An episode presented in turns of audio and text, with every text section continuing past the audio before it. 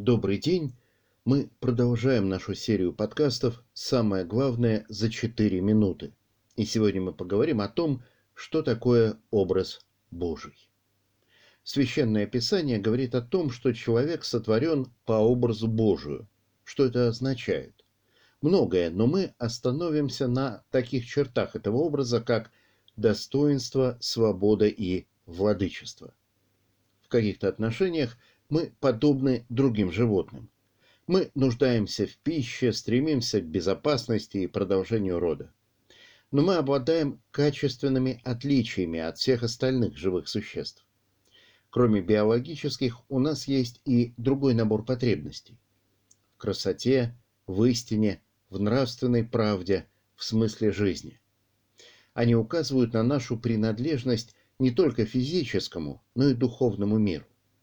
Некоторые приверженцы материализма отрицают наше качественное отличие от животных. Но факт остается фактом. Ни одно животное, кроме человека, не вступит с нами в спор о природе реальности и нашем предназначении во Вселенной. Мы резко выделяемся из всего природного мира. У нас есть свобода. Животные всегда следуют своим биологическим порывам. У нас есть выбор. Люди могут отказываться и от удовольствия, и от пищи, и даже от самой жизни, ради того, что они считают более ценным – достоинства истины, веры.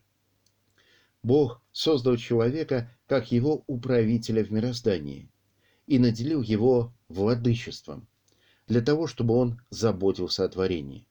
Как говорит Священное Писание, «И сказал Бог, сотворим человека по образу нашему, и по подобию нашему, и да владычествуют они над рыбами морскими, и над птицами небесными, и над скотом, и над всей землею, и над всеми гадами, присмыкающимися по земле.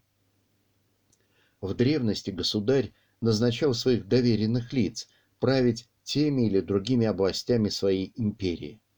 Они должны были принимать решения самостоятельно, в качестве людей, которые представляют в этой области государя, являются его образом.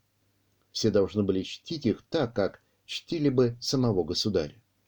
Мы также сохраняем в определенной степени владычество, связанное с этим образом. У нас всегда есть выбор, от наших решений зависит, какими будем мы сами и мир вокруг нас. Образ Божий в человеке может быть глубоко помрачен грехом, но его нельзя стереть, подобно тому, как монета с изображением царя даже упав в грязь, продолжает нести его начертания. Притча о страшном суде говорит о том, что наши ближние, особенно те, кто нуждаются в нашей помощи, являются представителями Бога в нашей жизни, в том смысле, что наше подлинное отношение к Нему проявляется в том, как мы относимся к Ним. Это значит, что любой человек, богатый или бедный, здоровый или больной, дитя в утробе или старик на пороге вечности, несет на себе образ Божий. Даже отвергая в человеке заблуждение или порицая грех, мы всегда должны видеть и почитать в нем этот образ.